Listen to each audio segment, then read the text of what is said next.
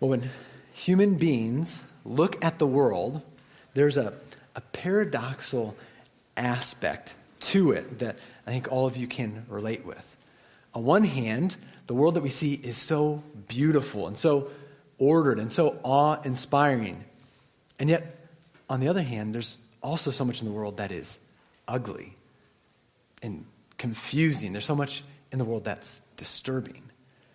You know, it doesn't take long observing life to recognize that there is something very, very wrong with this world. And all you have to do is, is turn on the news. All you have to do is, is you know, uh, interact with people. Really, all you have to do is, is look inside yourself. to Look inside your, your own heart to recognize there are a lot of things that are very wrong with this world. And that is the question that Paul is going to address. What is wrong with this universe? What is wrong with this world? Now, to walk through that in our text, we're going to break it into two main points. And so we're going to look at the existence of God and the exchange of God. If you're taking notes, it's the existence of and exchange of God. For our first, first main point, I want you to notice that today's passage, it's tightly connected to last week's passage, but at the same time, it introduces a new section. Romans 1.8 says, For God's wrath is revealed from heaven. The word for links this verse with what came immediately before it. So look again at verses 16 through 17. For I'm not ashamed of the gospel, because it is the power of God for the salvation of everyone who believes, first the Jew and also to the Greek. For in it the righteousness of God is revealed from faith to faith, just as it is written, the righteous will live by faith. These verses are the thesis statement or summary of the whole book of Romans. And in them, Paul tells us that the gospel is the power of God for the Jew and for the Greek, aka every single person in the world.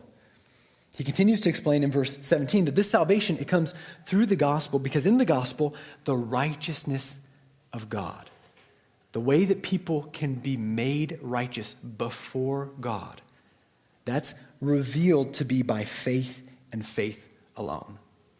The only way to be made righteous and live righteously before God is by faith in Jesus Christ. That's Paul's thesis. That's Paul's claim. Now, that's a bold claim.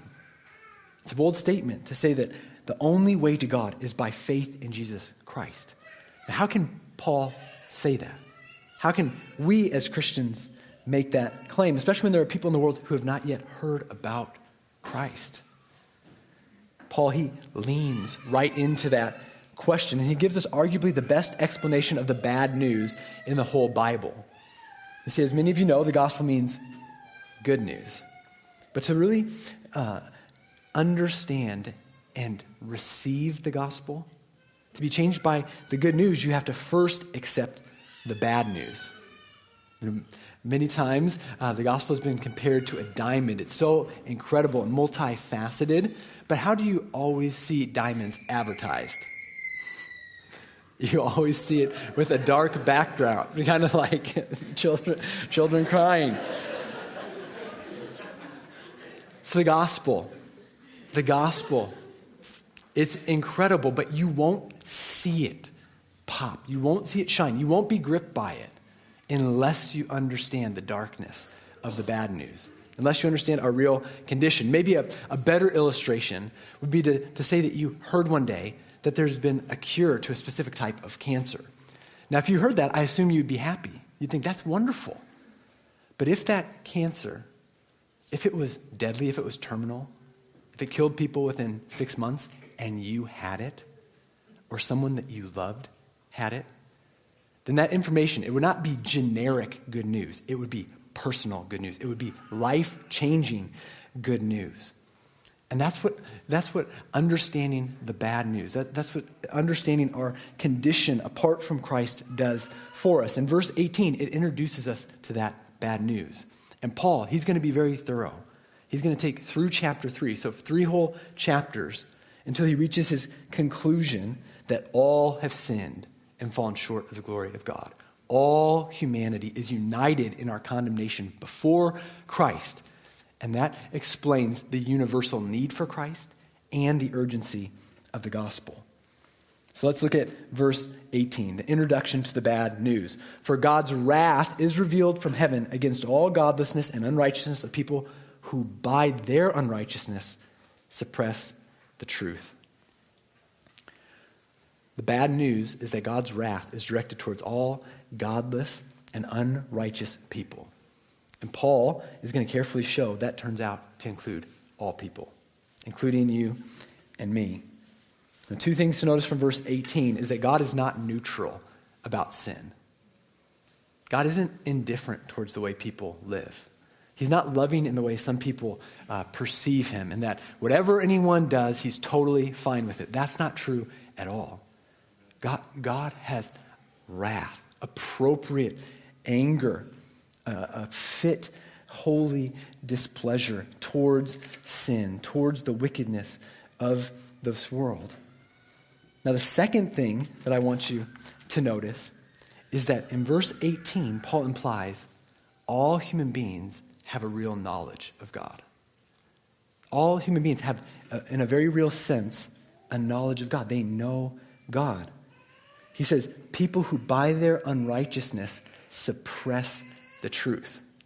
Now, if human beings suppress the truth, it means that to some degree we know the truth. There's a degree in which we know, know the truth, but we deny it, we ignore it. And we're going to circle back later to what it means to suppress the truth. But first, we need to establish what is the truth that's being suppressed? What's the truth that, that our sin suppresses? And Paul, he spells that out in verses 19 through 20. After talking about people who suppress, suppress the truth by their unrighteousness, he says, Since what can be known about God is evident among them, because God has shown it to them. For his invisible attributes, that is, his eternal power and divine nature, have been clearly seen since the creation of the world, being understood through what he has made. As a result, people are without excuse. There have been whole books written on these verses. And so I want to just point out three observations from them. The first is that creation reveals our Creator. Creation reveals our Creator. Notice it says, since the very creation of the world, God's invisible attributes have been clearly seen. Isn't that interesting? God's invisible attributes are clearly seen. The Bible teaches us that God is spirit. He's, he's immaterial, so he's invisible in that sense. But his attributes, or what he is like, that's constantly visible for everyone to see in what he has made. Just as you can learn a lot about a musician or an artist by their art, every human being can learn a lot about God through the universe and the world that He made. In fact, when, when it says God's attributes are clearly, through, clearly seen through what He has made, that word made is poema. It's where we get our word poem. And just as good poems use structure and carefully selected language to communicate a message, God's world displays incomprehensible design and wisdom and creativity and beauty. Now, in particular, Paul tells us that creation reveals God's eternality and power. Now, how does that happen? How, how does the universe, how does creation reveal God is eternal and powerful? Well, when I was young, one of the most compelling reasons I believed in God's existence came from a simple thought. And the thought was, where did everything come from? Where did everything come from? That's, that's not a very sophisticated thought, but I think it's a very powerful one. And the reason is that there are two, there are two things acknowledged in it. There's two things kind of implicit in it, in that that all human beings instinctively know to be true. Now, the, the first one is that everything that we observe, it has a cause. Everything that we can see, it, came from somewhere, which is why everyone asks the question, where do we come from? even kids. Know, they quickly realize, okay, I have a mommy and daddy. And so they had a mommy and daddy. And they had parents. But, but where, did, where did the first parents come from? Know, even if you subscribe to undirected Darwinian evolution, there, there's still the basic question where did the matter come from that formed the very first human life? The very first, not even human life, but simple forms of life. You know, in high school, my biology textbook, it said that the Big Bang was, quote, a great explosion of nothingness. A great explosion of nothingness, aka everything came from nothing. Now, scientists have, have worked hard to provide a better explanation than that. But the consensus, from my understanding of science, is that the universe, with its space, time, and matter, it had a definite starting point. The universe isn't eternal. And if the universe is not eternal, then where did it come from? No, uh, a more sophisticated way than my simple question as a child is called the, the cosmological argument. Many of you are familiar with it, but it simply says everything that begins to exist has a cause. The universe began to exist. Therefore, the universe has a cause. There is a cause to this universe. And the question is what could have created this universe? What thing, what being must, behind, must be behind this universe? And whatever, whatever it is, this universe shows that, that it has to be immaterial. It can't be physical, it's outside of what's created. It has to be self existent, not dependent on anything else. And then it shows that, that this, this being, it's the uncaused cause of everything else. It's the, it's the one behind all that exists. It's, it's, it is ultimate reality.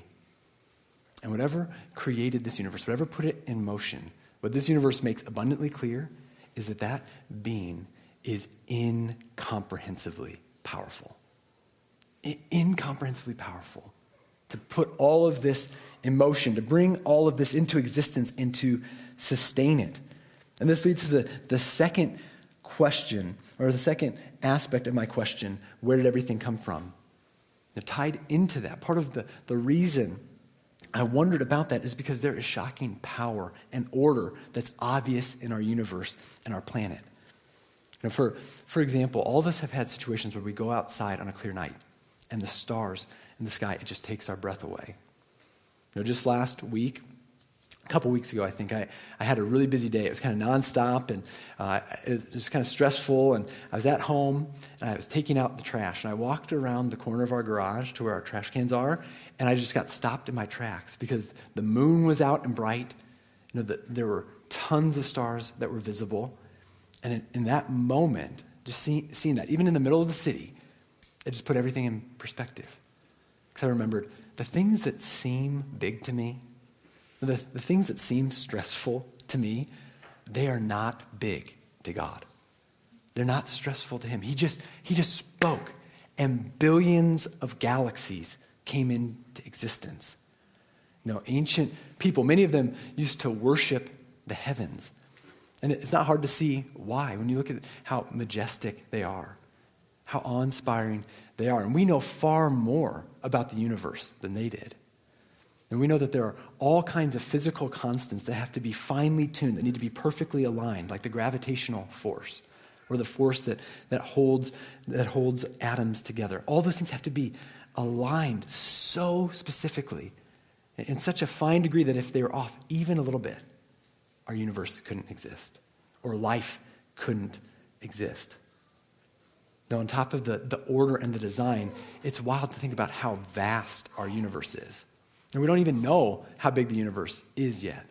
But in the observable, observable universe, there are billions of galaxies. And scientists estimate that, that every human being, the 8 billion or so people in the world, all of us could have 11 trillion of our own stars. And that's just what has been seen so far in the universe. Now, think about just one of those stars to put it in perspective. Think about our, our sun, a, a relatively average sized star or slightly small star. The sun is 93 million miles away. That's a long way. Now, can you go outside and look right at the sun? you can, but you shouldn't. Kids, don't do it. I've tried. You can try. You can't stare at the sun because it's too powerful, it's too strong for us.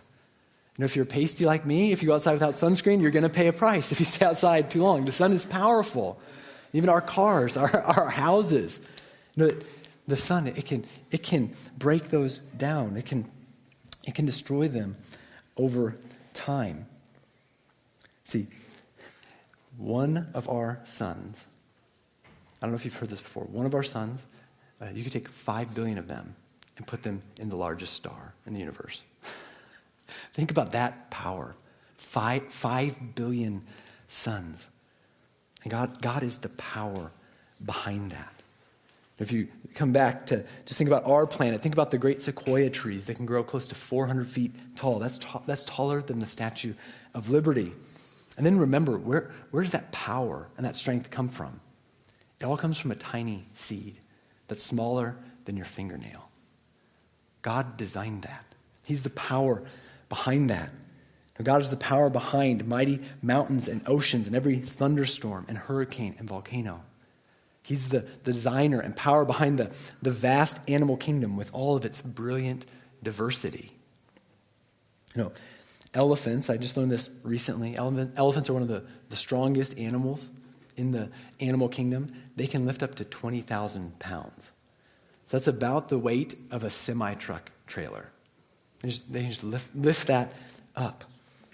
You know, whoever created and sustains this universe, he must be unimaginably powerful, all powerful, in fact, and also all knowing. See, the, the cosmos and the animal kingdom, they're intricately designed and ordered. And that's, that's not just true on a big scale, it's true on a small scale as well. Did you know that one cell in your body, a skin cell, for example, so you scratch yourself, you lose hundreds of, of skin cells, you don't even think about it. One skin cell, it is more complex than the space shuttle. Just one of your cells. You're made of billions of cells. One of, one of those cells has more information in it than an average library. There's an order to this universe. There's a design to this universe. Even, even famous, famous atheist scientists, they concede the incredible order in the universe. Richard Dawkins, he says biology is the study of complicated things that give the appearance of having been designed for a purpose. Francis Crick, another famous scientist, says biologists must constantly keep in mind that what they see was not designed, but rather evolved. Why do they have to constantly remind themselves of that? Why do, why do they have to constantly tell themselves that? Because if you just look, what you naturally assume is that there is a mind behind all, all that we see. There's a designer behind the design. There is a creator behind our creation. So, creation, observation one, it truly does point to our Creator. As Psalm 19 poetic, po- poetically puts it, the heavens declare the glory of God, and the expanse proclaims the work of his hands. Day after day, they pour out speech. Night after night, they communicate knowledge. Everywhere you look in the universe, it speaks to the existence of God, it speaks to the glory of God. Second observation from this passage is that creation revelation is limited. It's limited. Verse 19, it says, Since what can be known about God is evident among them because God has shown it to them. There are things that we can know about God through creation. Creation reveals God's existence and power and knowledge and wisdom and creativity, but it doesn't reveal all that could be known about God. For example, what, what about love? Is God loving? If you're a Christian, you think, of course. And do you think, does creation show that God's loving? If you're a Christian, you think, of course. There's so many things in creation that, that point, point to God's love for us. But pause for a second and think, what if you didn't have the scriptures? What if you didn't have the Bible? How would you interpret cancer? How would you interpret earthquakes? How would you interpret death? Nature, it can reveal a lot to us about God, but it, it can't reveal everything. It doesn't reveal all that we can know. It can only take us so far, but it is far enough that Paul says in verse 20 that creation leaves us without excuse. That's the third observation. Creation leaves us without excuse. For his invisible attributes, that is, his eternal power and divine nature, have been clearly seen since the creation of the world being understood through what he has made. As a result, people are without excuse. What Paul is saying is that no one will have an excuse for their sin when they stand before God. No one will have an excuse because his eternal power and awesome glory, glory have been made plain to all. So there is a sense in which all people know God. We're made in God's image. There's a, a, a knowledge of God that is just built in to who we are as human beings. And yet, there are other passages of Scripture that make it clear there's another sense in which no one knows God. No one knows God savingly apart from Christ. And so there's a tension, there's, there's a sense that's built into us of where we, we recognize there's a God. We know there's a God, and yet we don't know it. We don't know it as well. We suppress that truth through our sin. And this is why there's a dissonance in all human beings. There's a, there's a dissonance that we all, all have inside of us. And that's true of both atheists and theists. It's true even in Christian lives often. And that is that there are, there are things we can know about God through his world. And it's inconsistent with how we live in his world. There's, there's a tension. We can know about God. There's much we can know about God through what he's created. And it conflicts with the way that we live. And this is why we're all without excuse. It's not just that some people deny God's obvious existence. Paul is driving at something much deeper than that. And that brings us to our second main point the exchange of God. The exchange of God. Verses 21 through 23. For though they knew God, they did not glorify him as God or show gratitude. Instead, their thinking became worthless and their senseless hearts were darkened. Claiming to be wise, they became fools and exchanged the glory of the immortal God for images resembling mortal man, birds, for footed animals, and reptiles. So, why are people without excuse? Paul says in verse 20, we are without excuse, but then verse 21, there's another four. So he's going he's to elaborate on why people are without excuse. And he says, For though they knew God, they did not glorify him as God or show gratitude. To not glorify God means that we don't treat him as he deserves to be treated. We don't acknowledge his power and his wisdom and that he's greater, how much greater he is than us. Instead of admitting our dependence on him and thanking him and worshiping him, all humanity has exchanged that privilege to worship other things. We, we exchange the glory of God, it says, for what is created. Verse 25 says they, they exchanged the truth of God for a lie and worshiped and served what has been created instead of the Creator who is praised forever. Amen. This is the inexcusable exchange. This is why we are, are without excuse. The universe, it points to an eternal God, an infinite God, an immortal God. And, and we suppress that, and instead, we worship finite things and created things, mortal things. That has been the story of humanity. And it, it's expressed most clearly, I think, in the Garden of Eden, but it's similarly repeated in different ways in each of our lives as well. You see, there are many verbal parallels between Romans chapter 1 and the creation and fall account in Genesis 1 through 3. You know, in those chapters in Genesis, we see the perfect garden that God created for humanity. He creates the whole universe and then a special place for human beings. And it's there that Satan tempted Eve with the fruit from the tree of the knowledge of good and evil. the very first lie to Adam and Eve is that if you eat the fruit, you won't die. You're not going to die, and instead, you're going to be able to determine right and wrong for yourself. You'll be able to control your own destiny. You won't, you won't need to be dependent on God anymore. And Satan implied, God, he's withholding good from you.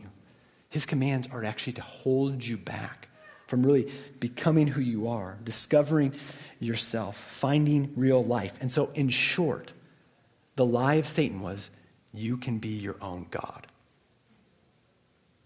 You can be your own God. And we all follow our, our first parents' example. You know, even those of us who've, who've grown up believing our whole life in God's existence.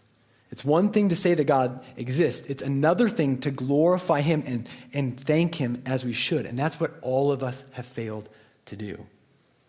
And, and this is something I want to make sure none of you miss. See, Paul, in this section, he's not telling us that humanity's main problem is intellectual. That's, it's not like if you were just smart enough, you could just look at the world and, and just figure it out. That's not what Paul is saying. He does say that when we, when we reject God, when we suppress the truth, it does affect our thinking. But it's not, a, it's not an IQ issue. Throughout history, some of the most brilliant people who've ever lived have rejected God. It's not primarily an, an IQ thing, it's not an intellectual thing primarily, it's a moral issue. See, we want to be God, We want the place that only He rightly occupies in this universe. And because we're made in God's image, all of us have a, a sense of right and wrong. And this reaches into chapter 2 of Romans a little bit. But all of us have a, moral compass that's inescapable. And Tim Keller, he, he helpfully points out that many of the, the most brilliant atheists who have, who have converted to Christianity, for many of them, it, it wasn't necessarily the proof of, of creation that was the thing that ultimately convinced them. Now, for some scientists, it has been as they've studied the universe. But for many, what happened is they got to a place where they realized, I have been operating as if God exists all along while denying him. Now, for, for example, when when it comes to morality, you know, is racism wrong? I hope you say yes. Is racism wrong? Yes. Christians say yes, and atheists say yes. And if you see racism, you say, that is ugly, that is wrong. And everyone can feel that way. But what many, many thinkers have realized is that there's no actual foundation for that objectively. If we are just random molecules that have bounced together and kind of coalesced, and we just happened to be human beings, then racism actually isn't wrong. Nothing is inherently wrong. You might not like it, but you can't say it's wicked. And there are many people, there are many philosophers who, who say that's their position. There are no moral, moral absolutes. But the, the thing that many have realized is no one lives that way. People can claim to not believe in moral absolutes, no one in real life actually lives that way. There's a deep sense that all of us have that there are things that are actually wicked, that are actually evil, and that's because they are. And that points to the reality of God. You see, instead of glorifying God as God, we seek to be God in His place. Instead of thanking Him for our life and the abilities He's given us and the countless blessings we enjoy day after day, we seek to honor ourselves and take credit for, for anything good that comes through our efforts, even though everything we have ultimately comes through him. Tim Keller, he insightfully points out that all of us are cosmic plagiarizers. See, we constantly use the faculties God has blessed us with to try and impress others and try and reach our own goals. But we don't acknowledge the source behind any of our success that we might reach. He goes on to explain that this is one of the main ways we suppress the truth. We suppress things that we're afraid of. We suppress things that threaten us as human beings. For example, have you ever heard of, of men who will dress up in old military uniforms, even though they've never been in the military? There's guys, who will, there's guys who will dress up that way, and they'll go out and they'll do that to try and impress girls and pick up girls. And so, what, what are they doing? Well, they're faking an identity. They're pretending to be something that they're not, and they're doing that to seek honor and status that doesn't belong to him, that doesn't belong to them. And imagine if you, if you actually did that. If you, if you actually were faking to, to be a soldier, you go out, I imagine that there would be this underlying anxiety, at least at first, that you're going to get caught. That someone's going to see through the facade, see through the act. Now, may, maybe you pull it off for a while. Maybe you even get comfortable with that deception. But, but imagine you're out one night in your army uniform, and all of a sudden in through the doors of the bar walked an actual soldier, someone in an actual uniform, and they're heading right to the, city, right to the seat next to you. How are you going to feel? Your, your heart would start beating faster. Inside, inside, you'd start to freak out, and you think to yourself, I'm going to be exposed. How, how do I get out of here? How, how do I avoid him? Because you might be able to, to fool civilians, but you're not going to be able to fool an experienced soldier. And so you would be threatened because you're going to be exposed. And that is what the knowledge of God in creation does to us. See, when we get a glimpse of God in creation, it threatens us and even terrifies us because it reminds us that we're frauds. It reminds us that our identity is built on a lie, that we can take God's place and live however we want, worship whatever we want, even though our very life is a gift from Him. And this is exactly what happened in my life. See, I, rem- I never remember a time where I didn't believe in God's existence. I grew up going to church every week and praying before every meal. I never had a, a wild season of, of rebellion in my life and was respected in the church. But at the same time, I didn't glorify God or give him thanks. I lived for my own glory, and I exchanged the glory of God for the praise of man, for a good reputation. The main goal of my life was to be successful and popular and respected by others. And since my primary relational context was the church, I even used my knowledge of the Bible and of God to pursue those ends. Despite being popular at both school and, and at church, I was disrespectful to my parents. I was a pathetic brother, and I was a self absorbed and insecure friend. And there were times where that, I would see that. There, there are times when the reality of my inner world would be exposed, but I had to, I had to quickly suppress it because it threatened my whole identity. It, it threatened the idols that I had built my life around. Now, when I got to college, what happened was I, I was surrounded every single day by other people who loved Jesus, by people who were actually grateful to him. I, was surrounded by people who were living to glorify God. And the more I was around them and the more I read the Bible, the more convinced I became that God saw my inner world. He saw that I was a fraud, and I began to sense how serious my idolatry was. Now, that was by far the most unsettling and stressful time of my life because I realized how ungrateful and entitled I'd been my whole life for how God had incredibly blessed me.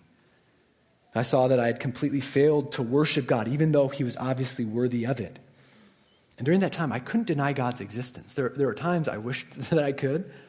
I couldn't deny God's existence, but the thought of God horrified my soul because I could see how selfish I was. I could sense how, how sinful I was and how much I deserved his wrath. I was without excuse and guilty before God. And so are you. So are you. That, that is the point of this passage. Don't miss what Paul is saying here. When most people think of sin and wickedness, they automatically think of extremely violent or deviant behavior. But that's not Paul's starting point. Instead of sin, instead, sin begins in our heart. No, all sin is, is first internal before it's external. And all sin, when you trace it to its source, it's ultimately a worship issue. Now, we're going to dig a lot deeper into worship and idolatry next week. But at a, at a high level, you worship whatever you think will bring you life. You can think about it as the three S's. You worship the things you think will bring you satisfaction and security and significance. Now, my guess is that probably none of you here have bowed down to a statue a statue of people, a statue of animals. You've probably never done that. But the Bible is clear that, that an idol can be anything. It can be anything that you love and value more than God, anything that you put above God in your heart. And based on that definition, all of us have worshiped idols, and we do it daily. We do it daily, even as Christians. Now, my hope for you is that you have seen, at least a, gotten a sense for how perverse and wicked our idolatry is in light of, of God's glory that's displayed in creation. You see, when we worship idols, we treat the God who gave us life and keeps us alive as disposable. And we treat the one who has given us every good thing we've ever experienced as less important than us and our, and our ambitions. Instead of, instead of being thankful to him and grateful to him, we dishonor him and disrespect him. And we continue to, to corrupt this broken world by our actions. Verse 18, it's interesting. It says that God's wrath is already being expressed toward those who suppress the truth. In verse 24, which we'll unpack more next week, it shows that God is expressing his wrath currently by giving people what they want, by giving people over to their desires. He allows them to experience firsthand what they want because he knows that it'll show it doesn't lead to life and freedom, but it'll actually lead to emptiness and bondage. Oscar Wilde He's a poet, and he famously said, When the gods want to curse a man, they give him what he wants. They give him what he wants. Often the worst thing that we could get, the worst thing that, that God could do to us is just give us over to our desires. Now, one pastor, he insightfully pointed out, though, that the wrath of God is being revealed now. That wrath is mixed with mercy. And it's mixed with mercy because there's still time to repent before the day of, of God's wrath described in chapter 2. On that day, God will grant sinners what they tragically want, which is existence apart from his personal presence. God will grant people that, but it will not be a good thing. That, that will be experienced in hell. God's wrath is being revealed now. It will be fully expressed on the day of judgment, though, against all who suppress the truth by their unrighteousness. And again, Paul makes it clear that's all of us. And so, what hope is there for people like us? What hope is there for people who suppress the truth by our sin? Well, there's no hope if you look at creation. If you just look at, at creation, the eternal power of God expressed there, that only makes the day of judgment more terrifying. Have you thought about that before? If you're going to stand before the God of the universe and he is angry at your sin, he is offended by your sin, nature is not comforting when you consider that. As profound as creation is, we need an even deeper revelation of God to save us, and that is what the revelation of Christ is.